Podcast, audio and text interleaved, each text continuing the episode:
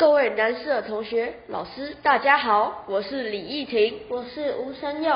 今天我们要来聊什么呢？嗯，上次已经聊过学校小穿堂的地贴了吧？对啊。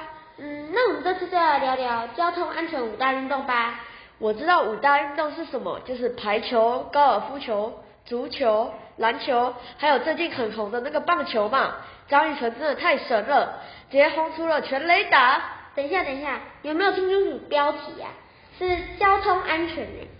哦，原来你是在说交通安全的五大运动啊？那我问你哦，你知道什么是五大运动？里面在讲什么吗？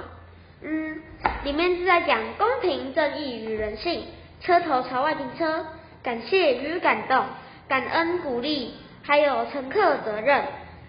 哦，我还有听过哦。我有听过交通安全无守则，你知道是在讲什么吗？哦，我知道，是爱清洁、有礼貌、守秩序、有活力，对不对？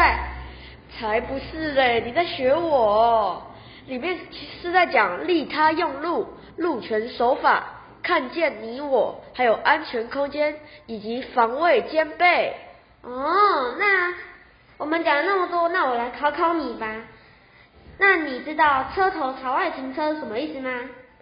不撞行人、迅速逃生以及方便充电。那看来你很厉害嘛？那我来考你一个，请问安全空间是什么呢？